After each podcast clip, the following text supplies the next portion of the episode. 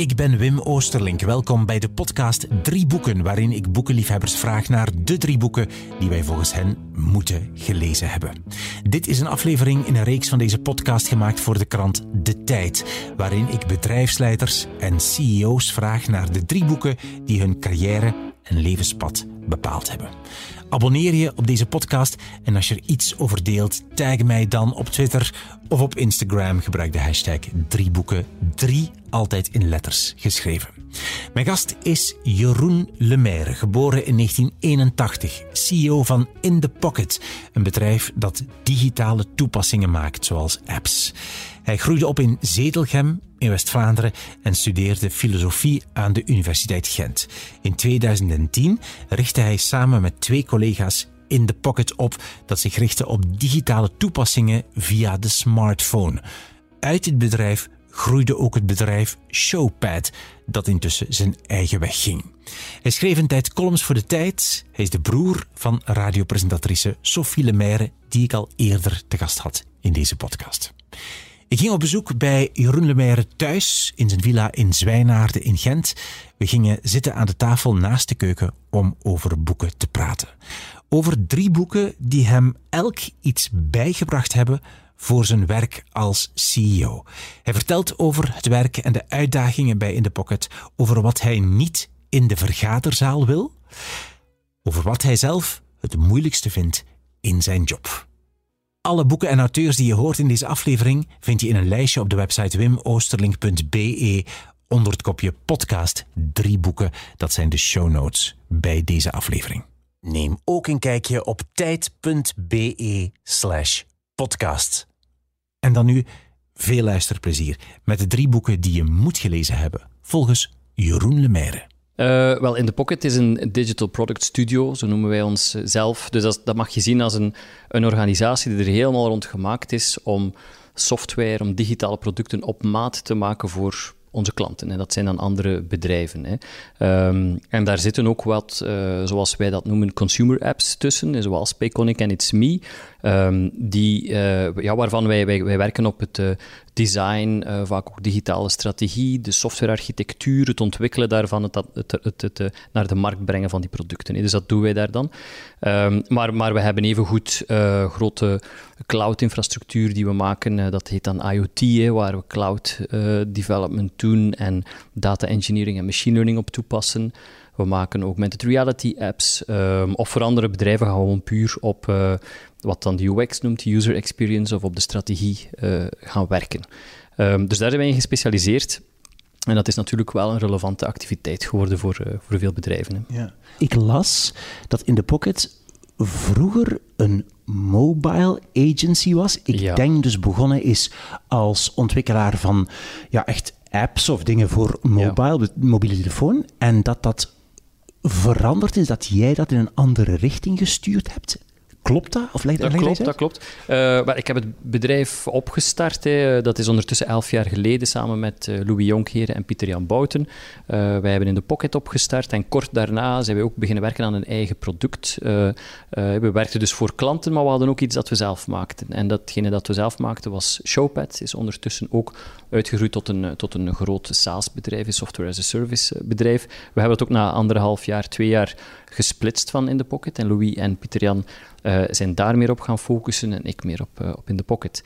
Um, en uh, wij maakten apps, dat was inderdaad, dat, de, in de pocket verwijst dus ook naar een computertje in je zak hebben. Um, het was toen heel sterk aan het opkomen, en dat merkten wij, maar er was nog geen enkel bedrijf dat dat echt serieus nam. En de grote ja, digitale agencies, de grote IT-bedrijven waren er eigenlijk ook nog niet mee bezig. In die tijd was de iPhone nog een nieuwe gadget, heel weinig mensen hadden het. Android bestond al wat meer, maar er waren eigenlijk nog bijna geen app-developers in deze uh, Dus mhm. we dachten, we gaan erop focussen en we zijn kunnen op die golf surfen, echt, echt eh, gaan, gaan groeien van drie natuurlijk, hè, naar dan zeven in het, uh, in het eerste jaar en dan naar twintig. En zo begon het natuurlijk al wat boeiender te worden. Maar um, mobile app development is natuurlijk ook alleen maar dat. Het is heel sterk dat we een niche hadden in het begin.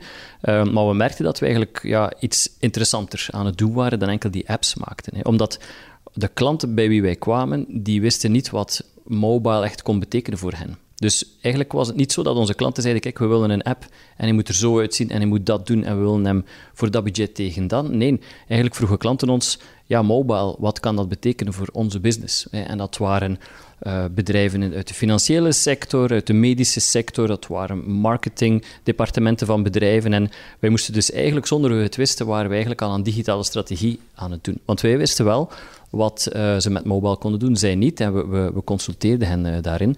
Maar dan was het ook nog zo dat mobile nog heel erg jong was. En dus niemand wist goed hoe werkt een app? Hoe ziet die eruit? Hoe krijg je zoveel informatie op zo'n klein schermpje?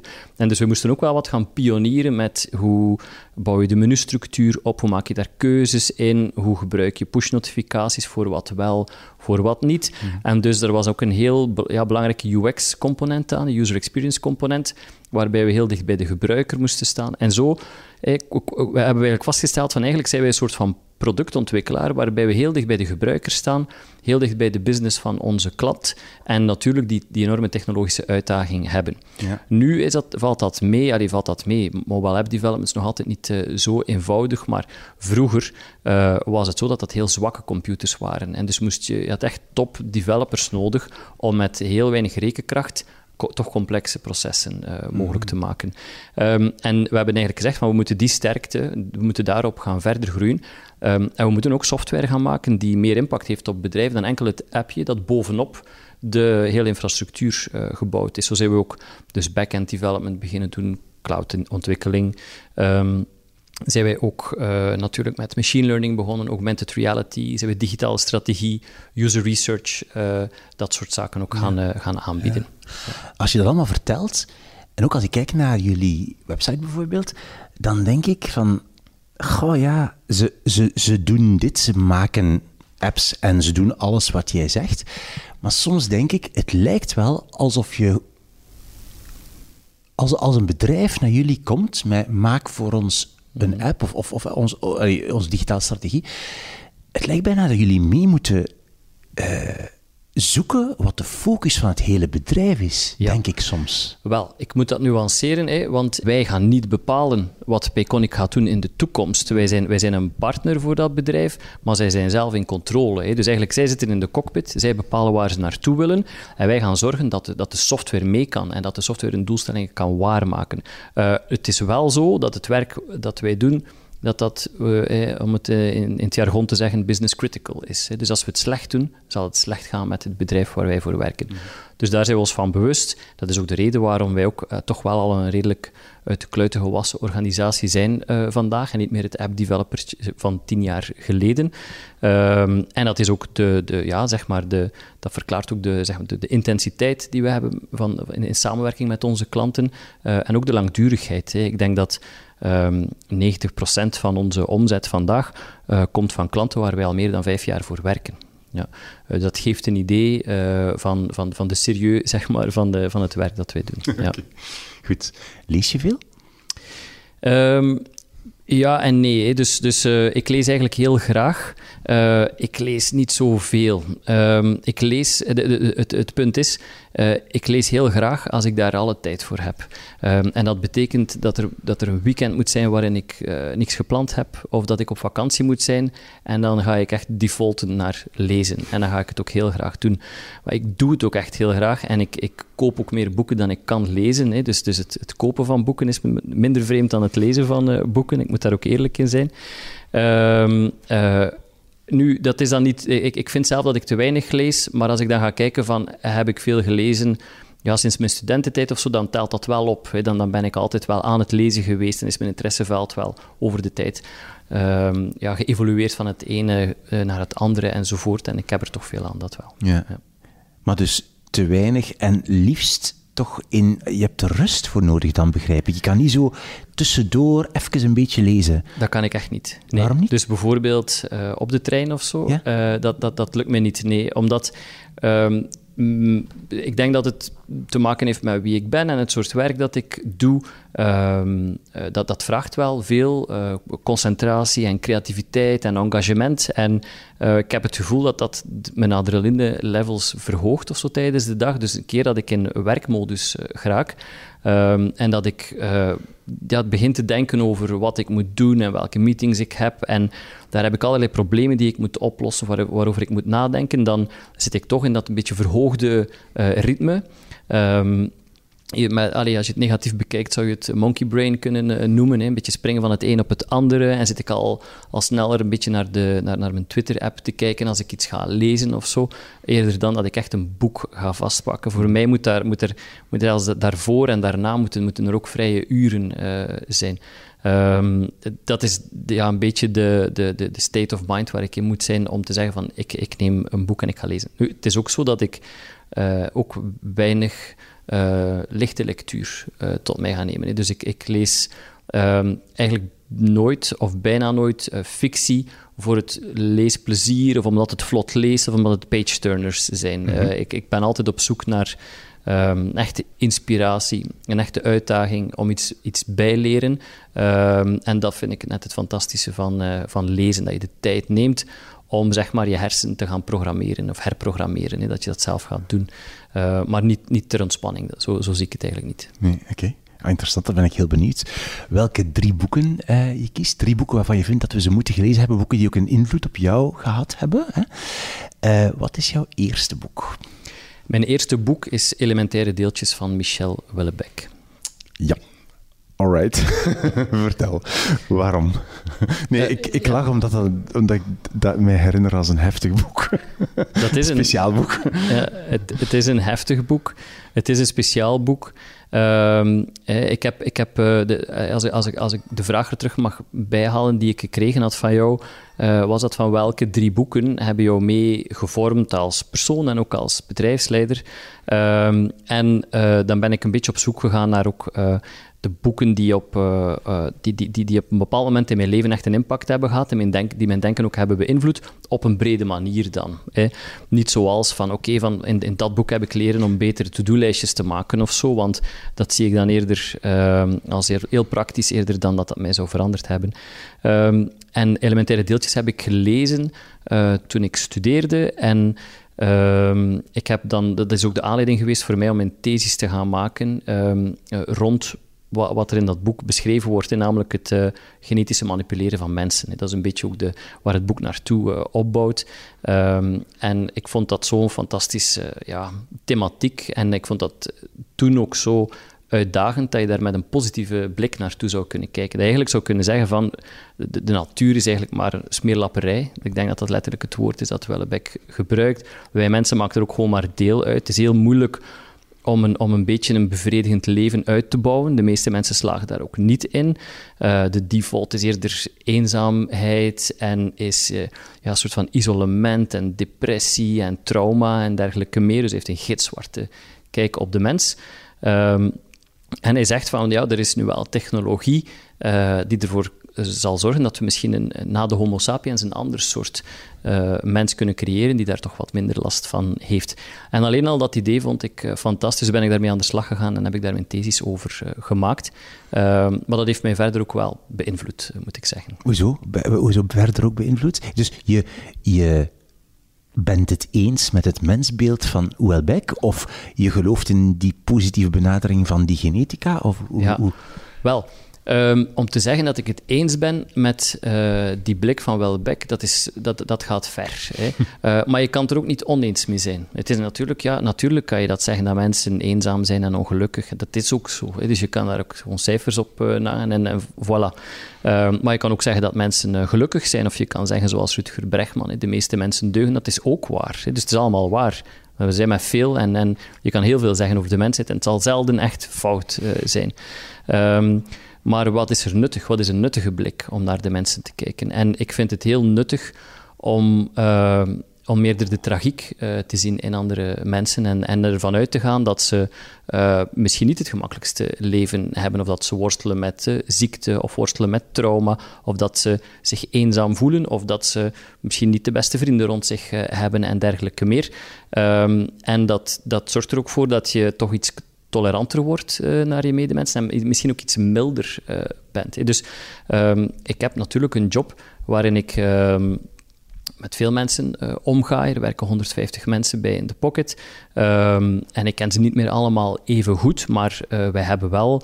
Uh, ik heb wel met veel van die mensen heel intensief ook samengewerkt en ook heel belangrijke momenten beleefd. En je leert de mensen ook wel kennen op een andere manier dan in je vriendenkring en dan in je familie, zeker als je de werkgever bent. En dat kan er ook soms heftig aan toegaan. En het heeft mij wel geholpen om, om, om, om te snappen, ook als ik vond dat mensen, niet dat ik daarom gelijk zou hebben op dat moment, maar als ik vond dat mensen een beetje ja, onredelijk waren of wel heftig of, of dat we moeilijke gesprekken hadden, um, is het beeld dat, dat die mensen misschien ook niet gemakkelijk hebben en dat ze ook wel natuurlijk geloven wat ze zeggen enzovoort, dat helpt mij wel. E-, eerder dan dat je ervan uitgaat van uh, de, de, alle mensen deugen uh, bijvoorbeeld, als dat, als dat een beetje de statement zou zijn van, uh, van Rutger Bregman, of de meeste mensen deugen, dan heb je eerder toch dat onbegrip van waarom doet die persoon dan eigenlijk zo. Hè?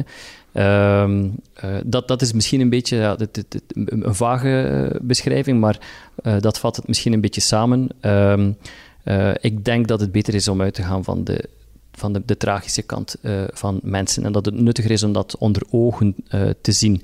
Eerder dan dat we, dat we gaan geloven in zeg maar, de Instagram-kant van mensen, waar iedereen gelukkig is en glanzend en rijk en op reis en, en dergelijke meer. Ik denk dat dat niet zo nuttig is. En koppel daar dan eens die eugenetica of genetica aan. Dus, dus ja. Eh, die kant.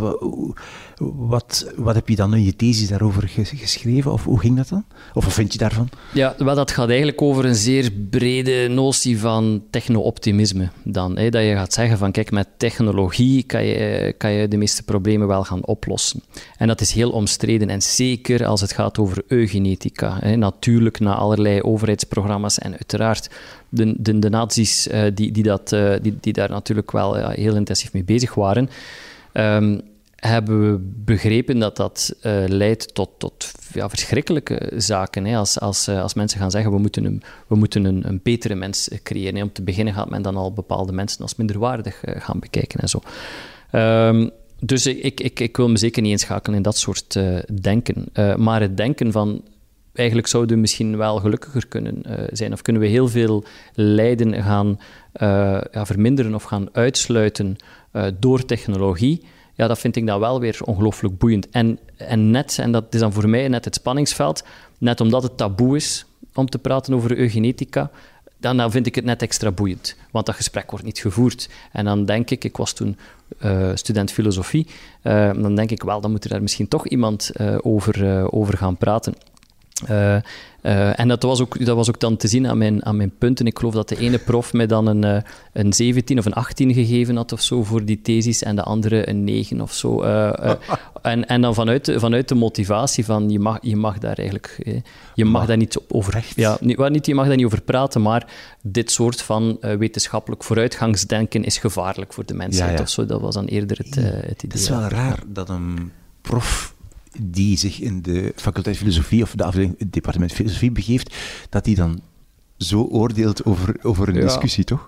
Net niet. Ik heb daar ook geleerd dat, uh, dat die mensen ook allemaal een wereldbeeld hebben waar ze ook jarenlang uh, ja, over nagedacht hebben en die hebben hun werk gedaan en, en, en die zijn daar toch niet zo gemakkelijk uh, hmm. in, te, in te bewegen eigenlijk. Dus die gaan dat als een persoonlijke affront zien als hun studenten dwars op hun denken komen te staan. Wauw. Um, speciaal dat Michel Houellebecq jou in die richting zo in be beide kanten, hè? Dat is, toch, dat is toch, ik vind dat heel bijzonder, omdat je, dat ik dat niet, ja, ik verwacht dat zo niet, dat, dat iemand door Houellebecq uh, zowel dat, dat tragische als dat, die, die, die ja, ja. interesse in eugenetica, dat, die beide dingen, dat, dat, is bizar. Ik vind het interessant. Ja. Het begint ermee misschien dat het een fantastische schrijver is. Hè. Dus je, je, je, je, je begint te lezen en je wordt erin gesleurd en al heel snel ben je gechoqueerd uh, door de manier waarop hij, waarop hij beschrijft dat mensen eigenlijk ja, eh, opgevoed worden en in relaties komen en hoe, hoe destructief ze kunnen zijn voor zichzelf en hun omgeving. En alles wat je leest, moet, moet, moet je er ook bij zeggen, dat is eigenlijk heel plausibel. Het is niet dat hij dat hij, dat hij zo'n gekke dingen vertelt, al bij. Het is eigenlijk vaak herkenbaar en je, het, het, doet voor mij enorm deugd dat iemand dat gewoon ook durft de dingen zeggen zoals ze kunnen zijn. Hè. Ook al is het ja, zeg maar eentonig uh, pessimistisch. Hè. Dat is ook wel zo. Maar het is toch een kant die, die ik vind die onderbelicht uh, is. En uh, het, het, in het lezen van het boek, je bent eigenlijk meegesleept in het verhaal, maar dat bracht voor mij belangrijke componenten naar voren, die, die nog altijd in mijn denken leven. De, component van de condition humain, van we zijn, we zijn ook maar een diersoort, hè, geworpen op de aarde, hè, met, met, met, met een geschiedenis in... Um, in jagen en in landbouw en geweld en, enzovoort. En we, we, zijn nog maar heel recent eigenlijk toch een beetje beschaafd uh, gaan, uh, gaan samenleven. We mogen dat allemaal niet uh, overschatten, zomaar enkele jaren eigenlijk. Een, een blip op de, op de tijdslijn. Um, en we doen dat met genetica van, van, van 10.000 jaar oud. En we doen dat met repressiemiddelen, met politie en dergelijke meer. En met rechtspraak. En als we dat allemaal niet hebben, dan kan het allemaal wel weer heel snel de verkeerde kant uitgaan. En dat, dat, dat leeft toch wel uh, heel erg uh, bij mij. Dat je, dat, dat, je, dat je mensen uh, ja, niet zomaar moet, moet, moet eendimensionaal gaan zien ook. Dus, dus ik denk daarbij uh, dat was misschien een beetje een afrekening, dat boek, met het mensbeeld uh, dat, dat ik verondersteld was om, om over te houden uit de lessen zedeleer bijvoorbeeld, of uit feuilletons, waar je zo'n heel, uh, ja, zeg maar een eenheidsworst moraliteit hebt van dit mag je doen, dat mag je niet doen, dit is goed, dat is slecht. En um, ook al, ook al ga je daar niet per se helemaal in mee, dat is toch een beetje zeg maar, onze achtergrond uh, ethiek. En mensen denken zo. Mensen zeggen van ja, een relatie moet zo zijn. En als dit gebeurt, dan moet je dat doen. Dat hoort gewoon zo. Want wij hebben het heel ons leven gehoord op, op zoveel verschillende manieren. Maar uh, Wellebeck laat dat eigenlijk allemaal aan, uh, aan, aan diggelen. En uh, dat deed enorm veel deugd, vond ik. Niet dat, niet dat ik dan wil meegaan in dat pessimisme. Net het omgekeerd. Ik, ik, ik vind dat dat net... Als je, als je, als dat pessimisme, dat, dat, als je dat een beetje op realistische manier benadert en je gaat dus uit van, van de mens als toch, toch eerder een problematische figuur, ehm, dan biedt dat veel hoop op beterschap en meer begrip voor je medemensen, denk ik prachtige lezing van Houellebecq. Ja, super. Um, wist je toen al, ik ga iets doen eh, in mijn werk met technologie en ik ga het leven van mensen beter maken door technologie? Nee, dat wist ik toen eigenlijk helemaal niet. Maar technologie is altijd uh, van een bijzondere interesse geweest voor mij. Dus dat wel. Hè. Um, uh, ik heb me tijdens en na mijn studies uh, mezelf aangeleerd om, om websites te maken. En ik had ook een, een blog en ik probeerde ook een eigen internetportaal te maken. En ik was daar, ja, ik heb dan, ik ben meer in de evenementensector terechtgekomen, waar ik nog beurzen heb georganiseerd rond gaming en consumententechnologie. Um, dus ik, ik, ik graviteerde daar toch altijd terug uh, naartoe. Uh, en het was ook dat wel in dat boek dat me specifiek aansprak. Dat hij niet gewoon de miserie verkondigde van de, van, van de mens, maar ook een, een hoopvolle toekomst die dan wel door technologie zou gerealiseerd worden.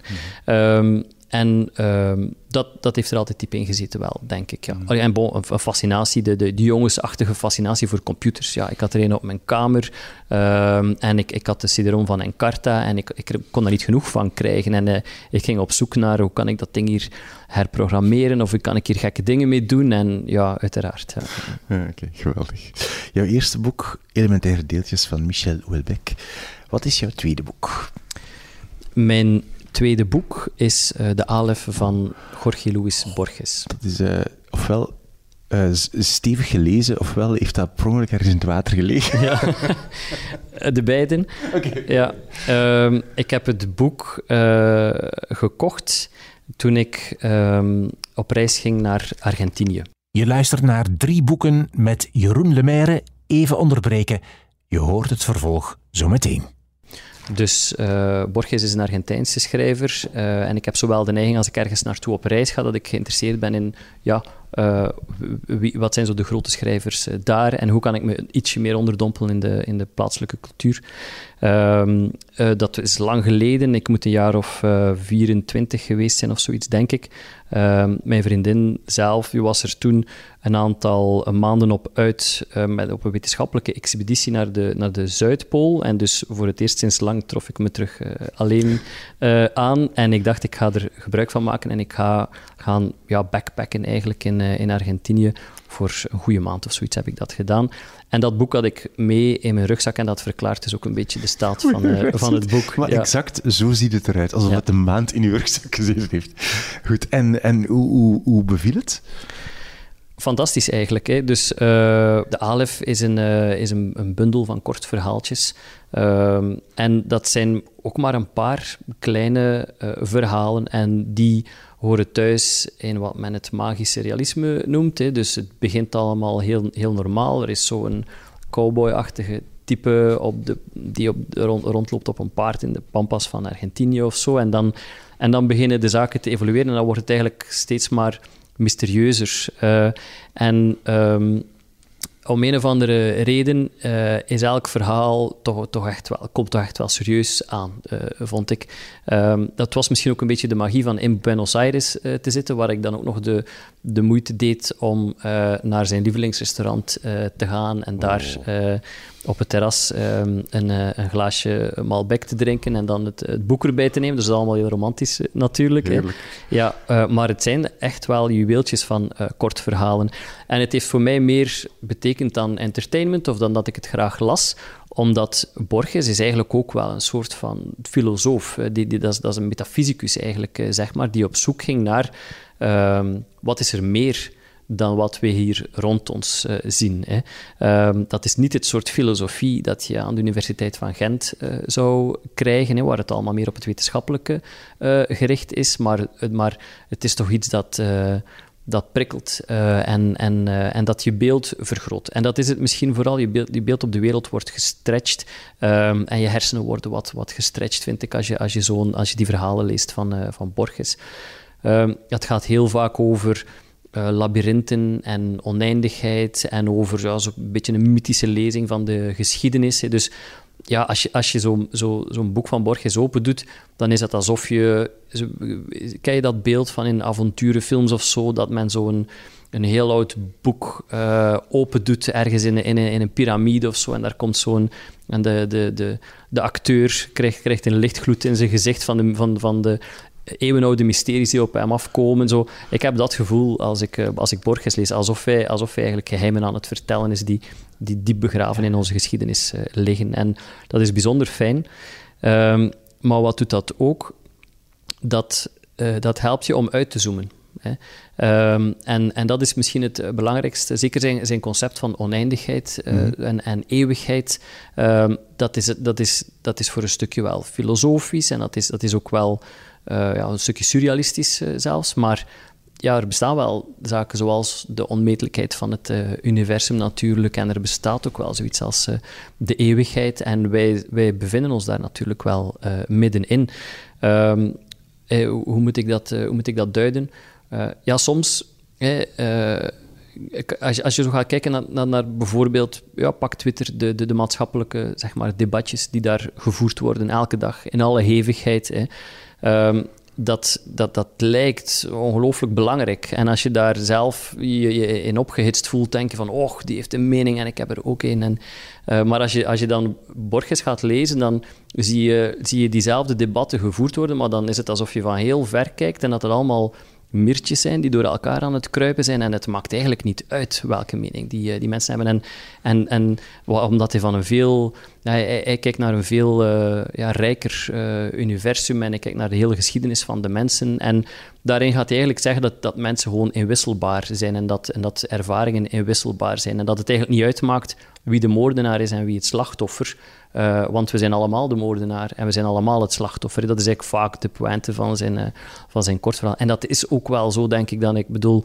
Um, ja, uh, wie, wie, wie, wie, gaat er zeggen van dan moest ik een Rwandees geweest zijn in 1994? Ik zou daar niet aan meegedaan hebben. Ik, zou, ik vind dat eigenlijk heel arrogant als je zoiets uh, zou beweren. Je weet dat eigenlijk uh, gewoon niet. En misschien ja, zijn we allemaal wel een uh, Rwandees in 94 als het erop aankomt. Hè. En, ehm, en dat, dat, dat, is, dat is ergens ook bevrijdend. Hè. Uh, dat, dat, dat, dat helpt je relativeren en dat helpt je ook om een stukje te trivialiseren en, en gewoon ja, het leven te aanvaarden zoals het, uh, zoals het is. En trek dat eens naar je werk. Hoe, want je zei, dat heeft toch ergens ook een invloed gehad op mijn, ja, op Mijn, mijn werk of zo. Hoe, op welke manier dan?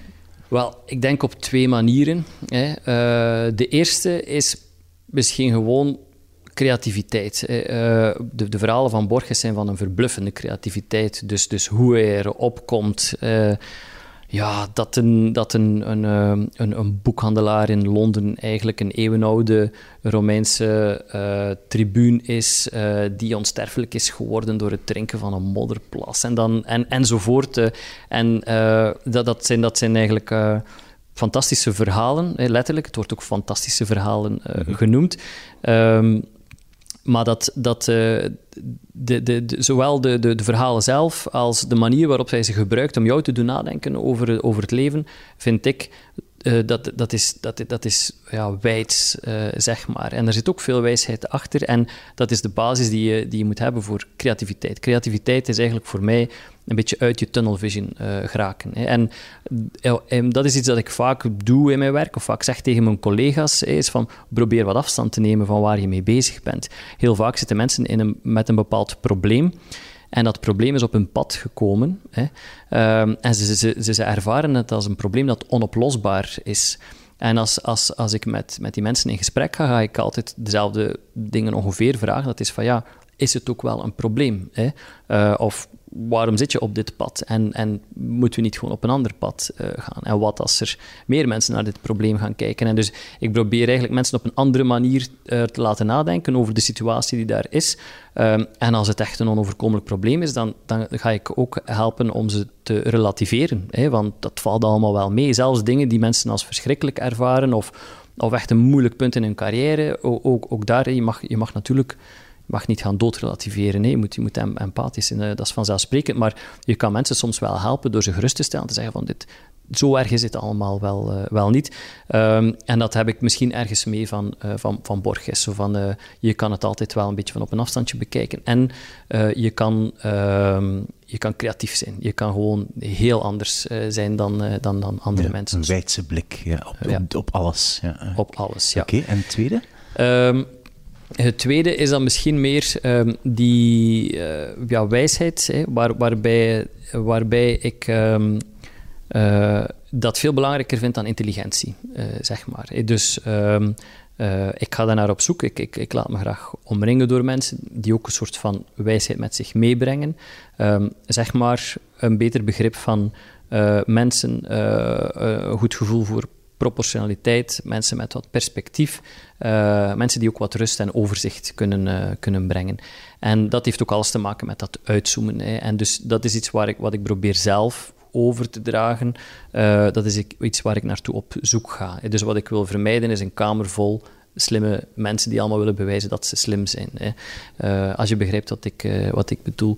Um, uh, dus dus dat, ik ben omringd met alleen maar slimme mensen op mijn werk, dat is zeker zo. En de meeste zeker slimmer uh, dan mij ook. Dat is nu niet het, het probleem. Um, maar je moet zorgen dat mensen ook een beetje levenswijsheid met zich uh, meepakken. En ook een beetje ja, goed kunnen omgaan met andere mensen. Ideeën hebben over wat is een gezonde carrière, wat is, wat is eigenlijk, hoe, hoe leuk mag je werk worden. Hè, van, werken moet leuk zijn natuurlijk, hè, maar je moet natuurlijk ook zaken bereiken. En hoe breng je dat in balans? En dat vraagt heel, heel andere uh, uh, vaardigheden uh, dan ja, managementtheorieën of data goed kunnen lezen of snel denken enzovoort. Dus dan, dan zoek je eh, wijsheid en dat heb ik, dat heb ik toch mee van, van Borges. Ik denk, ik weet nu niet in welke mate dat dat persoonlijkheid is natuurlijk. Uh, van, van, mij, dat ik, dat ik dat ga opzoeken. Ik ga mezelf niet wijs noemen, nee, verre van. Ik beheer het uh, misschien en ik heb er aandacht voor en ik zoek het op.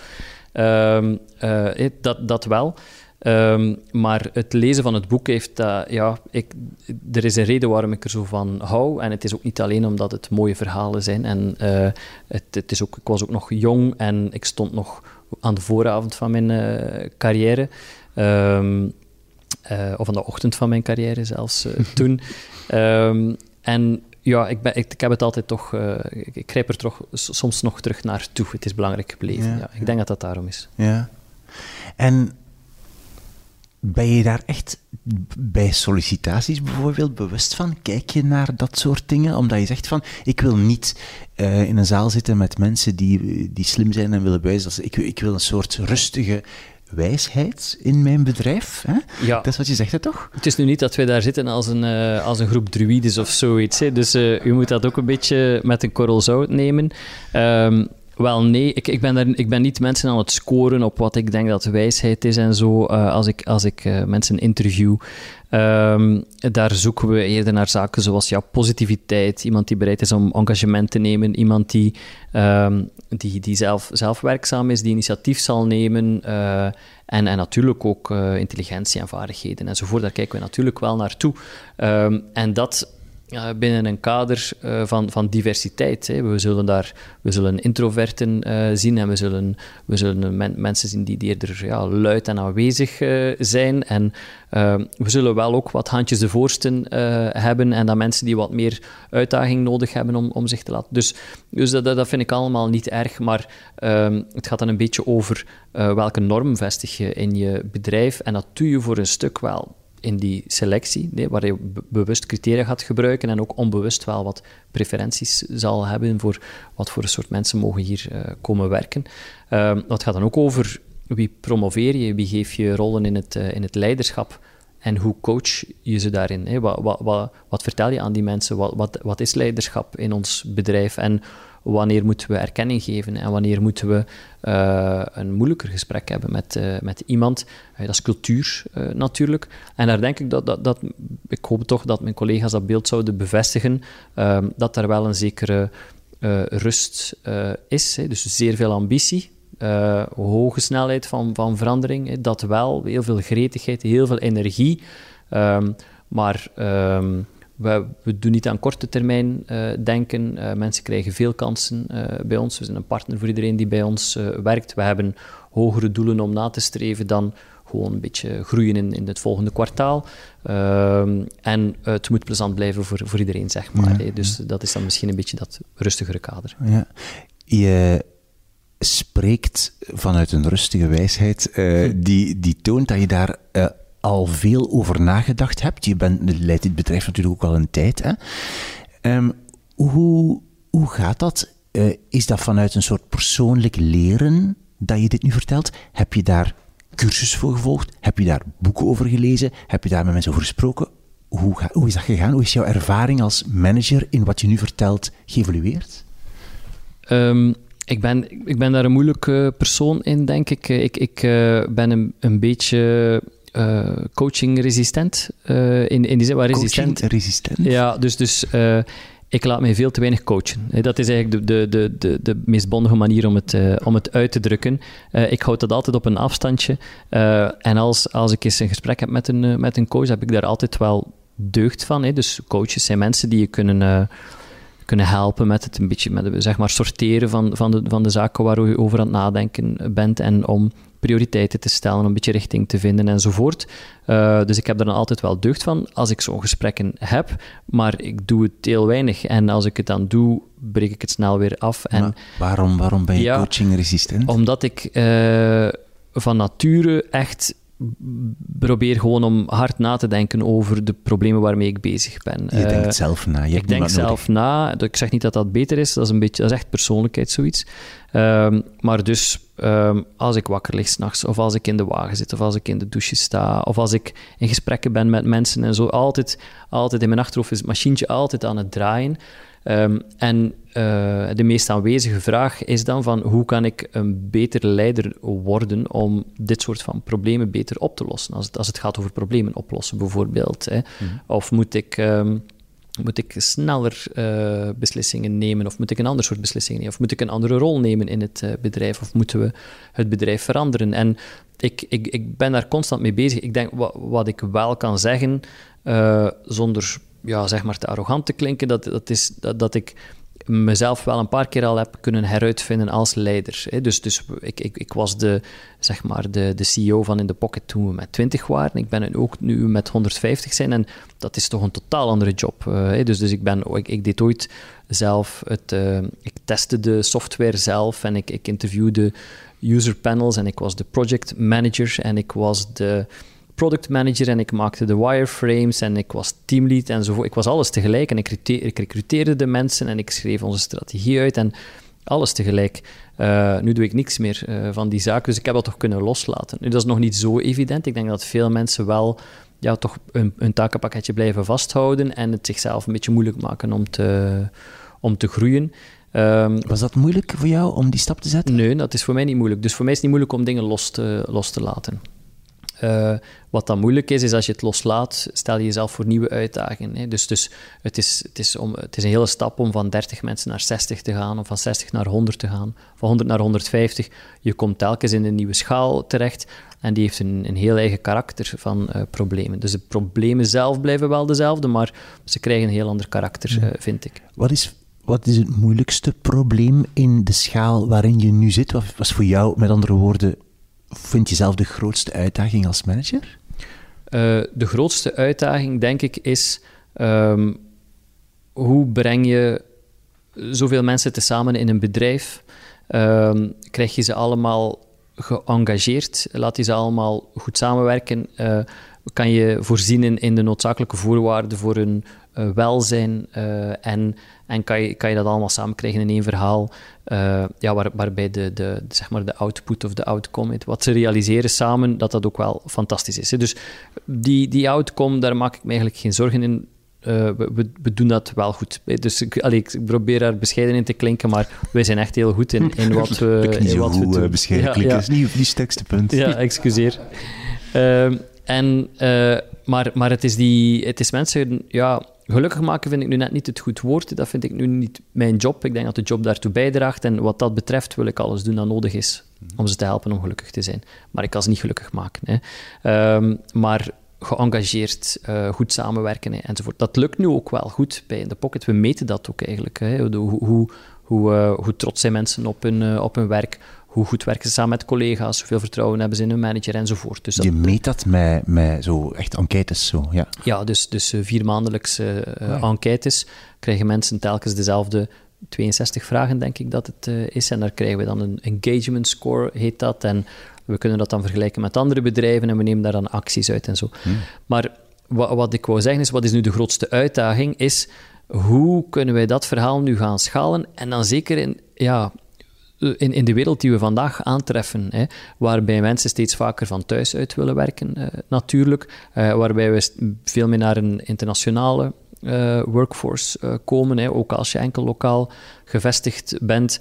Um, en, en dat mensen ook veel losser in de arbeidsmarkt staan. Hè, waar, waar, waar vroeger mensen zoiets hadden van oké, dit bedrijf um, doet boeiende zaken en ik voel me hier thuis en ik voel mij erkend, dan bleven mensen daar natuurlijk gewoon heel hun carrière zitten. En zelfs als mensen er niet graag zaten, bleven ze er vaak nog heel hun carrière zitten. En tegenwoordig Um, hebben mensen zoiets van, ja, weet je, ik zit hier al drie jaar, het is tijd voor iets anders. Hè. Um, en dat maakt het heel moeilijk om, uh, om echt, ja, wat wij willen doen, is mensen een carrière uh, aanbieden. Niet gewoon, kom hier even je ding doen. Hè. We, hebben, we, vragen eigenlijk meer van de mensen. Um, en dus dat lukt ons ook allemaal heel goed tot nu toe. Um, en onze, zeg maar, dat is dan attrition, hè, de, de, de, de, de, de mate waarin mensen blijven werken. Hoeveel procent van de mensen vertrekken per jaar. Hoe dus heet dat? Attrition. Ah. En, um, het wordt soms churn genoemd, uh, maar churn gaat eerder over klanten dan over, uh, dan over mensen. Um, en dat, is, dat zit heel goed uh, bij ons, maar wij moeten nu eigenlijk... En dat is ook onze strategische missie. Wij moeten werk gaan heruitvinden. Iedereen moet dat gaan doen. Hè. Wat betekent werk? mensen willen uh, willen uh, natuurlijk de kinderen naar school kunnen brengen, willen overdag even fitnessen, uh, willen kunnen werken waar en wanneer ze willen. Um, en dat heb je aan de ene kant. Langs de andere kant is het wel nog altijd een gegeven dat mensen best van al samenwerken, als ze in dezelfde ruimte zijn, als ze ook vriendschappen kunnen bouwen op het werk, als ze elkaar ook echt goed kennen, als ze ook de naam van de hond van een collega kennen, dan gaat dat eigenlijk ook wel beter, dat, dat werk. Dan, dan, dan, dan, dan leveren mensen, zo, daar geloof ik toch nog in, nog altijd betere software of betere producten, omdat ik ben eigenlijk niet zo geïnteresseerd in uh, zelfverklaarde productiviteit. Ja, ik vind van mezelf dat ik hard gewerkt heb. Ja, goed voor jou, maar dat boeit mij eigenlijk niet. Ik ben geïnteresseerd in wat kan dit team bereiken als ze goed samenwerken? En, en wat ze kunnen bereiken, dat zijn ja, die apps en die platformen die wij, eh, die wij maken. En die moeten top zijn. En dat lukt niet als iedereen gewoon een beetje komt invliegen op een opportunistische wijze natuurlijk. Dus je moet, je moet, daar, je moet daarover gaan nadenken van wat is de toekomst van werk. En wij hebben daar als, als, als onze belangrijkste um, strategische pijler, zeg maar, hebben wij bepaald dat we, dat we ons gaan inzetten de komende tien jaar om de meest boeiende werkplaats uh, te maken voor digitale professionals. Uh, waarom? Omdat we denken dat onze recepten uit het verleden niet die van de toekomst zullen zijn um, en dat we onszelf radicaal zullen moeten heruitvinden en we willen daar ook uh, ja, toch eerder een pioniersrol in nemen dan dat we gaan wachten tot de sector uh, verandert. En dat is, dat is nu waar ik, waar ik toch het meest over nadenk um, en over praat met collega's dan en ook wel over ga lezen. Um, maar geen boeken, dat, dat nu niet. Ja. In eerder artikels dan of zo, of uh, meningen? Artikels, online, ja. uh, studies, uh, ja. dergelijke meer. Ik wil er wel over praten met mensen die daar iets over kennen, of, of met, met collega's in, bij, bij, ons of bij andere bedrijven die met dezelfde problemen worstelen. Ja. en zo kom ik langzaam maar zeker op het spoor van zeg maar een, ja, een visie. Ja. Wat vind je dat je niet goed kan als manager? Uh, ik ben niet zo goed in het geven van erkenning. Uh, dus dus dat, dat, dat zeggen mensen ook uh, rond mij. Dus uh, ik heb enorm veel appreciatie voor mijn eh, collega's, maar ik ga er ergens van uit dat ze dat wel voelen in hoe ik omga met hen. En ik doe dat niet expliciet en regelmatig genoeg. Ah, ja. dus daar moet ik zeker op, op werken. En, en, ehm, probeer je dat dan ook zo concreet aan te denken van ik moet dat nu doen en dan doe je dat dan? Of hoe gaat dat? Oh, ik, probeer, ik probeer dat, ja. ja inderdaad. Dus dat, ik doe dat dan ook soms nog, uh, nog eens, maar ik moet er, ja, dus, uh, daar moet ik in, uh, in verbeteren. Um, ik ben zelf eerder slordig, niet zo nauwgezet. Hè, dus um, ik heb mensen rond mij nodig die, die beter georganiseerd zijn dan, dan mijzelf. Dus um, dat is soms een voordeel, namelijk dat ik heel vlot kan springen van de ene context in de andere. Dat ik, me heel, dat ik, ik, ik ben eigenlijk redelijk bereikbaar, denk ik, voor mijn collega's. Um, altijd aanspreekbaar. Uh, heeft iemand een probleem, ik kom wel eventjes helpen. Uh, langs de andere kant, als ze dan willen weten welk gesprek we twee jaar geleden gehad hebben, ik zal het niet gedocumenteerd uh, hebben. Of ik zal geen actiepunten gedocumenteerd hebben. Zullen, ik, ik, ik kan iets vragen aan iemand van, zou je dat kunnen doen? Maar ik ga dat niet opvolgen of die persoon dat dan gedaan heeft. Ik ga ervan uit dat die persoon dat doet. En als hij het niet doet, ga ik ervan uit dat hij daar goede redenen voor had. Dus dat heeft zo, zijn voor- en zijn nadelen uh, natuurlijk, maar ik ben echt wel uh, ja, niet zo georganiseerd. Mijn agenda is in orde, ja. dat is zo wat het enigste. Ja. En ben je iemand die, want je zegt dat je in je hoofd eigenlijk heel de tijd bezig bent met het bedrijf, te, met te kijken van hoe kan het beter, hè? hoe kunnen we beter producten maken, hoe kunnen we beter samenwerken ook. Doe je dat ook over jezelf, van hoe kan ik een betere... Ja, je hebt al gezegd, denk ik, dat je dat doet, of niet? Ja, dus, maar wel professioneel dan. Ja. Hè? Nu, ik, eh, ik, weet het niet. Dat vind ik een heel moeilijke vraag eigenlijk. Um, uh, ik weet eigenlijk niet of ik mezelf genoeg in vraag stel. Dat weet ik eigenlijk uh, niet. Maar ik hoop het wel. maar ik vind dat een heel moeilijke vraag. Hoe, hoe, hoe stel je dat ook vast? Um, ik, ik, ik zeg dat altijd wel tegen mensen en ik meen dat ook. namelijk, de dag dat ik vind dat iemand anders beter zal zijn voor de toekomst van In The Pocket, moet die in de pocket gaan leiden. Hè, en dan ben ik geen CEO meer. Dus mhm. vanaf het moment dat ik dat zie, ga ik, ga ik hopelijk um, handelen. Um, en nu waar ik dan aan twijfel is, zal ik het wel zien. Hè. Zal ik niet gewoon een beetje verblind zijn door mijn eigen goede intenties en al de zaken waar ik mee, mee bezig ben. Dus uh, ik heb de juiste intenties op dat vlak, maar um, ik weet niet of ik mezelf genoeg in vraag stel. Dat weet ik eigenlijk uh, niet. Maar ik, ik denk, ik, ik, ik besef altijd... Uh, dat, dat, dat, ik, uh, dat ik in een veranderingsproces ben. En ik ben me daar altijd expliciet van bewust van. Ik ga mij anders gaan gedragen binnen een jaar dan dat ik mij nu gedraag. En ik leef altijd ook wel al een beetje in die toekomst. En ik vraag dat ook altijd aan mijn collega's in het managementteam. Van, we zijn nu bijvoorbeeld met 150, maar ik vraag eigenlijk van, kijk, ja, is, het, is het binnen een aantal jaar of, of is het sneller? Maar we zullen op een bepaald moment met 250 mensen zijn, of misschien met 500 uh, mensen. En hoe gaan we het bedrijf dan leiden? Wel, uh, als wij nu al zo beginnen denken, dan zal de rest wel volgen. En, uh, dus dan, leef je een beetje, moet je een beetje schipperen tussen de problemen van vandaag oplossen en uh, die van de toekomst proberen te vermijden. Ja, mooi. Uh, jouw tweede boek was um, de Alef, verhalenbundel van Jorge Luis Borges. Um, heb je als kind veel gelezen? Waren er boeken in huis? Enorm veel. Dus als kind las ik, uh, las ik wel, uh, zoals ik uh, nu dus niet meer lees, en dat is puur recreatief. Dus dat was voor mij, ik, ik deed een, een, boek open en ik was, ik was vertrokken. niet alleen op reis, maar ook thuis. En zo, zo verslond ik echt wel boeken. Dus. En er waren er veel thuis ook, zeg je? Er waren er veel thuis, dus ik heb, ik heb er hier nog staan in mijn boekenrek. mijn kinderen lezen die nu met veel plezier oh, wat typisch de, de boeken van Roald Dahl en van Anthony Horowitz en, en dergelijke meer, en Thea Beckman. Um, en ik ging regelmatig naar de bibliotheek, uh, dus, dus uh, ik was een, een echte boekwurm als ik, als ik jonger was. Ja. ja. En, want werd dat dan ook gestimuleerd van thuis uit? Want natuurlijk, je, ga, je bent ook filosofie gaan studeren, dus allee, dat is een beetje dezelfde, hetzelfde gevoel ja. voor mij. werd dat gestimuleerd? Dat werd toch zeker niet afgeremd. Dus ik denk dat mijn ouders mij wel, uh, ja, zeg maar, uh, gezellig nudgeden naar, uh, naar een boekje in de, in de, zetel. Ja. Zeg dat nog eens, gezellig nudgeden? Nudgeden. nu, want ik heb nooit de verwachting gevoeld dat ik moest lezen, of ik heb daar toch nooit um, ja, een, een, een, echte expliciete oproep uh, gehoord. Uh, maar ik las veel. En, uh, en um, dus het, het, moet zijn dat dat wel aangemoedigd werd, denk ik. Ja. ja. waar staan de boeken hier trouwens? Ik, ik, ik, ik kijk daar op een paar kookboeken. Otto Lengi zie ik staan, drinks. Ja, maar... dat zijn enkel de kookboeken. Ah, dus mijn boeken staan hierboven in ah. de bibliotheek. Eigenlijk. Ah, daar is een bibliotheek. Oké, okay, ja, right, goed. Ik heb hem niet gezien. Mag ik straks eens kijken naar uw bibliotheek? Ja, met veel plezier. Yes. Oké, goed. We gaan naar jouw derde boek. Wat is jouw derde boek? Mijn derde boek is Oorlog in Gallië van Julius Caesar. Vertel, waarom? Wel, om te beginnen uh, hoop ik dat dat ook niet te pedant uh, klinkt, dat ik, uh, dat ik De Bello Gallico aanhaal.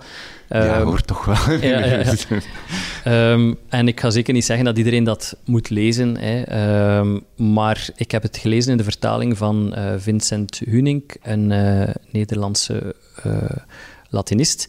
En het leest als een trein. Hij heeft ook, heeft ook wel een beetje zeg maar, vrij vertaald. Dus hij heeft gezorgd dat er vlotte taal is en toch een accurate weergave van wat er origineel geschreven is. Um, origineel is het natuurlijk zelf geschreven door Caesar. Alles behalve het laatste hoofdstuk, geloof ik, is door een Hircius, een, een van zijn generaals, geschreven. Um, en uh, het, ik vind het ontzettend boeiend en eigenlijk zelfs um, ja, meeslepend. Uh, echt een, een, een, het leest vlot uh, en, en het is bijzonder leerrijk. Dus dat, dat, dat was op zichzelf een goed punt voor, dat, voor dat boek. Um, maar het is natuurlijk ook van een bijzondere historische waarde. En ik heb wat getwijfeld met de keuze van dit boek, omdat ik wist zeker dat ik een boek ging kiezen dat te maken had met de Romeinse geschiedenis. Ik wist gewoon niet zeker welk boek ik moest, uh, moest naar voren brengen. Mm -hmm. Want dat is wel, dat is een, een, hobby is veel gezegd, maar ik lees het meest van al boeken over de Romeinse geschiedenis. Dus zeker meer dan de helft van wat ik lees gaat over de Romeinse geschiedenis. Mm -hmm. um, dat is, ja, ik heb uh, wel Latijn gedaan in het, uh, in het secundair. Um, in de filosofie zijn de klassieken natuurlijk ook wel aanwezig gebleven. Um, maar dan heb ik op een bepaald moment, ik denk een jaar of tien geleden, het boek uh, Rubicon gelezen van Tom Holland. Um, dat is niet uh, de Spider-Man-acteur, maar wel een, uh, een, geschiedkundige die ehm, ook op een heel vlotte manier ja, geschiedenis schrijft. Dus die, die, die schrijft het op zo'n manier alsof je er was. Hè. Dus toch een beetje verhalend.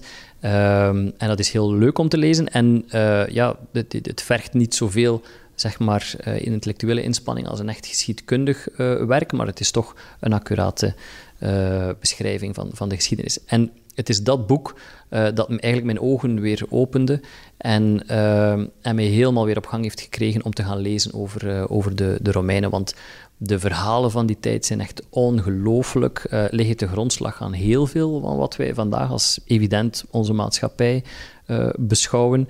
Um, en is een onuitputtelijke bron van ja, metaforen en, en anekdotes en, en personages die je wil kennen, die je in je leven wil hebben. Mhm, oké. En heeft het jou, omdat je daar in het begin zei van het heeft echt een invloed gehad op mijn, mijn werken, deze boeken, deze drie boeken, een invloed op mijn carrière, mijn ontwikkeling als CEO? Hoe, hoe, bij, hoe is dat bij dat werk? Wel, uh, eerst misschien is, is het zo dat het lezen van uh, geschiedkundige boeken, denk ik, uh, nuttig is voor alle CEO's, zou ik durven zeggen. En mhm. natuurlijk een beetje, uh, ja, dus van mij moeten ze niet. Ik ga er, ik ga er eigenlijk bij lezen wat ze, wat ze willen, maar ik vind het nuttig. En uh, waarom? Omdat uh, er is heel veel geschiedenis, hè, maar er is nog veel meer gebeurd in de geschiedenis dan wat wij nu nog halen uit de bronnen en wat er, wat er natuurlijk ja, aan over, uh, wat we aan overhouden uit de, de geschiedkundige uh, vertelling. Um, en de reden is dat um, geschiedenis een filter is. Dus, dus uh, alles wordt daardoor gehaald en wat blijft er over? Wel, de belangrijkste gebeurtenissen en de belangrijkste personages en de, de belangrijkste ja, veldslagen en gebouwen en, en dergelijke meer. en dat doet ergens deugd, een enorme deugd, vind ik, dat je dus kennis maakt met de belangrijkste zaken en niet met alle klutters daar rond. Hè. Um, en dat je weet van, ik lees hier over een bepaalde gebeurtenis, een politieke gebeurtenis, een oorlog, iemand die um, ja, bepaalde daden gesteld heeft en dat resoneert doorheen de eeuwen tot bij mij hier nu vandaag. En ik zie daar nog altijd wel de restanten van in, uh, in de samenleving die wij, die wij hebben. Dus um, dat, dat, dat, dat helpt je ook wel om wat perspectief te hebben, om wat afstand te nemen van bepaalde zaken. En om ook een, ja, zeg maar. Er is misschien wel iets te zeggen voor het feit dat als je de, de geschiedkundige filter begint te snappen, dat je bullshit-filter ook goed werkt. En dus dat als je geconfronteerd wordt met lawaai, uh, dat je toch iets sneller daardoor uh, gaat kijken. Uh, omdat je denkt van ja, dat is al, dat is al zo vaak gebeurd. Hè, wat, wat, wat we hier nu zien, dat kan gaan over actualiteit, maar het kan ook over economische fenomenen of zo gaan. Of ook zelfs op de manier waarop mensen praten over iets. Ehm, ga je misschien als iemand die zich graag verdiept in de geschiedenis, toch iets sneller zeggen van dit is belangrijk en al de rest niet. Ja, dus echt een filter van echt, ja, de geschiedenis leert je relativeren, leert je klutter onderscheiden van uh, belangrijke zaken. Ja, ja. Um, en um, waarom heb ik dan gekozen voor uh, oorlog in Gallië? Ja. Um, ja, want dat was eigenlijk jouw vraag. Ja, inderdaad. Ja omdat uh, ja, Keizer is, is echt wel een bijzondere persoon geweest. Hè. Dus uh, ik moet mezelf dat soms nog eens herhalen. Ik moet soms, soms eventjes tegen mezelf zeggen van, die heeft echt bestaan. Dus die was hier echt. Ook hier heeft hij rondgelopen. Hè. Die heeft natuurlijk hier de gebieden veroverd, zoals we uh, weten. Um, een mens van vlees en bloed en iemand die ongelooflijke zaken heeft gerealiseerd en die toch de grondslag uh, ligt, hè, mede aan het Europa dat we vandaag uh, kennen. Ik wil hem daarmee niet ophemelen, want het was tegelijk een van de grootste massamoordenaars uit de geschiedenis. Die oorlog in Gallië, dus, dus keizer die hier door de gebieden is getrokken en ze heeft gepacificeerd, dat zijn zijn woorden. Dat heeft naar schatting 1,6 miljoen uh, mensenlevens gekost. Nu, dat is minimum zo, want dat is eigenlijk de optelsom van de doden die hij vermeldt in, in zijn boek ja, dat in, in secundaire orde zullen er wel meer mensen aan hongersnood en dergelijke meer gestorven zijn. Dus dat is niks, niks minder dan een genocide. Mm -hmm. uh, en nu, nu wou ik maar zeggen, maar dat mag je eigenlijk niet doen. Hè. Uh, dat, is dat is niet zo politiek correct. Uh, dus ik zal zeggen, Keizer is ook ook de persoon uh, die, um, die het einde van de Romeinse Republiek uh, betekende en het begin van het keizerrijk uh, daar, die daar gezorgd heeft voor, voor, ja, voor die grote omwenteling waarmee Augustus zijn erfgenaam in het, in het zadel is gekomen, is de man die de, de, kalender die we vandaag nog altijd kennen heeft ingevoerd. schrikkeljaren bijvoorbeeld, juli, zoals we weten, is de maand van Julius Keizer. En die, die een, een van de grote generaals is ook. Dus dat was, dat was iemand die, die erudiet was, iemand die, uh, die fantastische speeches uh, kon geven, die super intelligent was, een politieke ja, natuurkracht, zeg maar. en een van de grootste generaals uit de geschiedenis tegelijk. Ehm, die er vooral beroemd om stond dat hij heel, heel snel en daadkrachtig was. En op dat vlak, hè, en dan enkel op dat vlak. Ik hoor niks dan bewondering. Ja, ja wil ik er, wil ik er een voorbeeld aan, aan nemen. Het is eigenlijk een, een voorbeeld als CEO. Laten we even inderdaad de, de, het negatieve even opzij zetten. Maar je ziet hem als voorbeeld van een, een, een krachtdadige CEO die op een, in een gigantisch, gigantisch bedrijf eigenlijk zeer ja, efficiënt handelt en, en goede beslissingen neemt. Ja, ja. Uh, die, die, die mens is een, een, een eh, synoniem voor, uh, voor effectiviteit, inderdaad. Dus die, die, die deed zaken waar, waar, waar, waar de Romeinen niet van durven droomden, die voerde hij uit en dan nog op zo'n korte tijd dat men niet, niet kon geloven dat het allemaal al gebeurd was en dat het zo snel gebeurd was. Zowel op politiek vlak als op, op militair vlak. Um, ja, die, die, die marcheerde overal naartoe in Europa. Dat vind ik dus ook fantastisch om daar zo over te, te lezen. Dan zit hij ergens in de, in de Provence, dat was de Provincia, noemden de, de, de Romeinen uh, dat. En dan is er ergens uh, ja, wat, uh, wat turbulentie aan, uh, aan de Rijn en dan, hup, dan marcheert hij daar gewoon naartoe. En dan schrijft hij zo vlotjes van, we gingen er naartoe in snelle mars. Nu, wat betekent dat snelle mars? Je moet dat zien als een, als een lange kolonne en snelle mars betekent dat de mensen van voor aan de kant van de weg gaan liggen en die gaan daar slapen tot als de staart passeert en dan sluiten ze weer aan. Snap je? Dus dat blijft vooruitgaan eigenlijk. Hè. En zo marcheerde die gewoon door, dwars door, eh, door Europa, onderweg natuurlijk dorpen plunderend en, en, en graan uh, uh, ja, in, in, in, karren opladen om mee te nemen enzovoort. Dus dat, dat was een onmenselijke machine. Dan komt hij daar vaak ook nog toe in gebieden waar, waar, ja, waar hij uh, outnumbered uh, is, waar, waar er uh, legers voor hem staan die, die veel groter zijn. Um, en dan wint hij ook stevast ook nog eens, door, door, door, door slimmer te zijn. Um, nu, slimmer, dat is één ding. Technologie is daar ook wel een, een sleutelwoord in het, in het verhaal van ja? Keizer. Ja, ja. Met zijn apps. Ja. Wel, inderdaad. Um, Nee, de technologie moet je dan breder zien. Ja, natuurlijk is landbouw ook technologie en een fiets is ook technologie enzovoort. Um, uh, op een bepaald moment heeft Keizer bijvoorbeeld, uh, stond hij effectief aan de Rijn en aan de andere kant van de Rijn waren er Germaanse stammen. Um, en hij moest die pacificeren uh, om, om wel bepaalde redenen. En die, die, die Rijn moet je zien als een, als een, een, een immense kolkende rivier die honderden meters breed is. Um, en op een bepaald moment gaat hij dan, ik denk in tien dagen tijd, ik kan ernaast zitten, dus ik hoop dat er, uh, dat er geen geschiedkundigen uh, luisteren, want dat ben ik dus niet. Ik hou van de verhalen, maar, maar ik, ik mis toch vaak in de details. Um, maar hij bouwt daar een brug, dus ze zagen daar eigenlijk uh, gewoon bomen om en ze bouwen daar een brug op heel korte tijd over de Rijn, zetten, het daar, zetten daar het leger over. En de Germanen zijn zodanig onder de indruk van het feit dat hij dat kon, want, want die leefden daar al eeuwen, al, al millennia eigenlijk. En die geraakte zelf amper over die Rijn, het zij in vlotjes. En die komt daartoe en in twee weken tijd staat hij daar met heel zijn leger over, over een, een brug dat hij daar gebouwd heeft. En die geven zich gewoon ter plekke over. Die zeggen van ja, als het zo zit, uh, dan gaan we het niet proberen. Of die kwam ergens toe uh, waar er een veldslag moest gestreden worden in een open veld. En in enkele dagen tijd verschijnt daar een fort. Maar een fort moet je zien, het gravensteen van Gent is daar niets bij. Hè? Dat is in hout gebouwd, wel degelijk, uh, aangevuld met stenen en greppels enzovoort. Maar dat verrijst daar uit de grond. Dus heel dat leger is ook wel uh, ingenieurs, bouwers hè, enzovoort. Die soldaten zijn uh, T-shaped profiles, zoals men dat vandaag wat zou... T-shaped profiles. Dat, niet, wat is dat? betekent dat je twee kanten kan uitgaan met je, ah. met je talenten eigenlijk. Hè.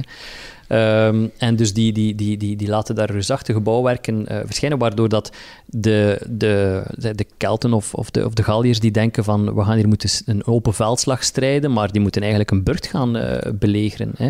Of, of het kan ook gebeuren dat een lokale stam, is het uh, de Menapiërs of, of zoiets, hè. dat is dan, ik denk, Zeeland enzovoort, en, en, en, de Knokken en zo moet dat geweest zijn als ik het, als ik het goed heb.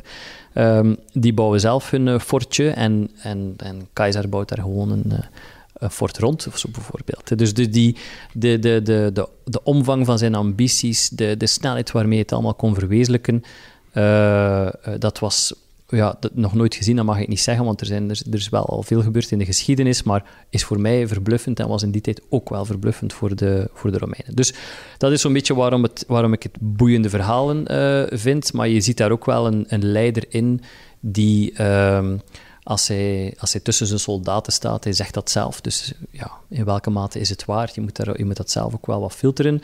Maar hij vuurt ze aan. Hij kan een, hij kan een, een buitenmenselijke moed uit zijn troepen halen. Hè. Je, je, je, leest daar ook echt... Je kan er heel veel moderne HR-concepten uit gaan vissen, hoor. Eh, de, de, hij weet hoe belangrijk het is om bij zijn mensen te zijn. Hij weet met wie hij gesprekken moet voeren. Hij, hij, is veel beter dan mij het geven van erkenning aan mensen die iets uh, gedaan hebben. Hij vermeldt ook de, de heldenmoed van sommige uh, soldaten. Hij kan heel goed delegeren, dus hij laat generaals achter op plekken uh, waar er nog werk is en gaat gewoon naar ergens anders in Europa en hij vertrouwt op hen om de boel daar recht te houden. En ondertussen, en niet te vergeten, schrijft hij dit boek. Dus elk jaar komt een hoofdstuk van dat boek toe in Rome en wordt dat daar voorgelezen. Dus hij... Ehm, hij, kent ook het belang van communiceren. Hè. Niet gewoon doen, maar ook mensen betrekken in wat je aan het doen bent en een draagvlak creëren voor, uh, voor je daden. Dus wow. wat dat betreft vind ik dat super boeiend, wetende dat het ook allemaal echt gebeurd is. Um, en dat dat, dat, dat dat de kaart getekend heeft voor een stuk zoals die er vandaag uh, is. Ja. Goeie uitleg. ja. ja. Uh, je hebt zelf, uh, wat schrij het boek schrijven betreft, laatste stukje, je hebt zelf columns geschreven voor De Tijd. Um, ga je nog, wil je meer schrijven? Wil je dat nog doen? Eigenlijk wil ik dat wel nog doen. Hè. Dus ik doe het graag. Want je bent heel analytisch, je denkt heel hard na over wat je doet. Dus het, is, het ligt als het ware dichtbij om het ook op te schrijven. Ja. Um, Lijkt mij. De, de, de, de, columns vond, vond ik fantastisch om te doen. Ik hoop de draad uh, nog eens te kunnen oppikken. Uh, het ontbreekt mij nu een beetje aan tijd, maar met, met tijd bedoel ik tijd in mijn hoofd om het, uh, om het te doen, om na te denken over onderwerpen en een invalshoek uh, te vinden. Het is ook het is een dubbel moeilijk uh, voor, voor mij, omdat door het uitbreken van, van, van corona ja, vond ik eerst echt minder tijd in mijn agenda, maar tegelijk moest ik ook vaststellen, ik denk dat ik bij de tijd een van de eersten was die echt over technologie schreef met die, met die focus op opkomende technologieën en de effecten daarvan op onze maatschappij. En nu is dat gewoon het nieuws. Uh, dus wat heb ik daar nog aan toe te voegen? Hè? Dus daar, daar, daar, denk ik wel over, uh, over na.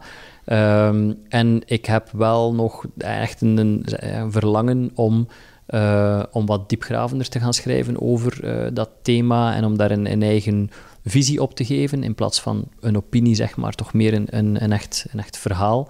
Um, ik bedoel geen fictie, maar, maar toch een beetje een, mm. een visie op, eh, op, op, op, op hoe de wereld in elkaar zit, nu, nu technologie uh, ons aan het inhalen is, zeg maar. Um, en ik ga dat zeker ooit nog doen. Uh, maar ik ga het niet kunnen combineren met het werk dat ik vandaag doe. Dus als je stopt als CEO, ga je een boek schrijven? Dat zou kunnen, ja. ja. Nu tegen mijn vriendin vertel ik iets anders, want uh, tegen haar zeg ik dat ik dan de, de giro ga spelen in een salsa band en de, de wereld wat? ga rondreizen. De giro? Dat is zo'n... instrument? Uh, zo ah ja. Ah, ja, ja, ja. Ah, dat ga je doen. Want dat is niet zo moeilijk. Het is zoals de triangel in een orkest. Ja, beetje. exact, maar ik ben er wel bij natuurlijk. Hè. Ja. En zij gelooft ja. dat ook. Ja, ze heeft er een gekocht uh, voor mijn kerst, dus uh, ik ben klaar voor mijn pensioen. Jongen, ja. fantastisch eigenlijk. Um, wil jij jouw drie boeken nog eens herhalen? Wat is jouw eerste boek? Mijn eerste boek was Elementaire Deeltjes van Michel Wellebec. Uh, mijn tweede boek was De Alef van Jorge Luis Borges. En mijn derde boek was Oorlog in Gallië van Julius Caesar. Ja, we zitten hier bij jou thuis. Um, wat is het eerstvolgende wat je gaat doen nu, na mij? Wat staat op je agenda? Of heb je vrij? Er staat niks meer in mijn agenda uh, van meetings, maar het eerstvolgende dat ik ga doen is mijn e-mails checken en mijn Slack-berichten checken in ons interne chatkanaal. Uh, en ik ga ongetwijfeld wel nog een paar uurtjes teruggecatapulteerd worden in mijn, uh, in mijn werkdag. Uh, ja. Maar ik zou het niet anders willen, willen hebben. Ja. Veel succes daarmee en dankjewel voor jouw drie boeken. Dankjewel. Dit was mijn gesprek met Jeroen Lemaire. Check de website van De Tijd voor meer podcasts. tijd.be slash podcast. Alle auteurs en boeken die je gehoord hebt in deze aflevering vind je op de website wimoosterlink.be onder het kopje podcast drie boeken. Dat zijn de show notes bij deze aflevering. En daar staat ook een foto van de boekenkast van Jeroen. Abonneer je op deze podcast, uh, tweet, app of Instagram over deze aflevering. Tag mij of drie boeken. En laat vandaag of morgen aan twee bevriende boekenliefhebbers weten dat ze ook eens naar deze aflevering moeten luisteren. Twee, daar doe je mij een groot plezier mee. Laat hen ook weten op welke manier jij naar deze podcast luistert. Ik ben Wim Oosterlink. Dit is de podcast Drie Boeken. Dankjewel voor het luisteren en tot de volgende keer.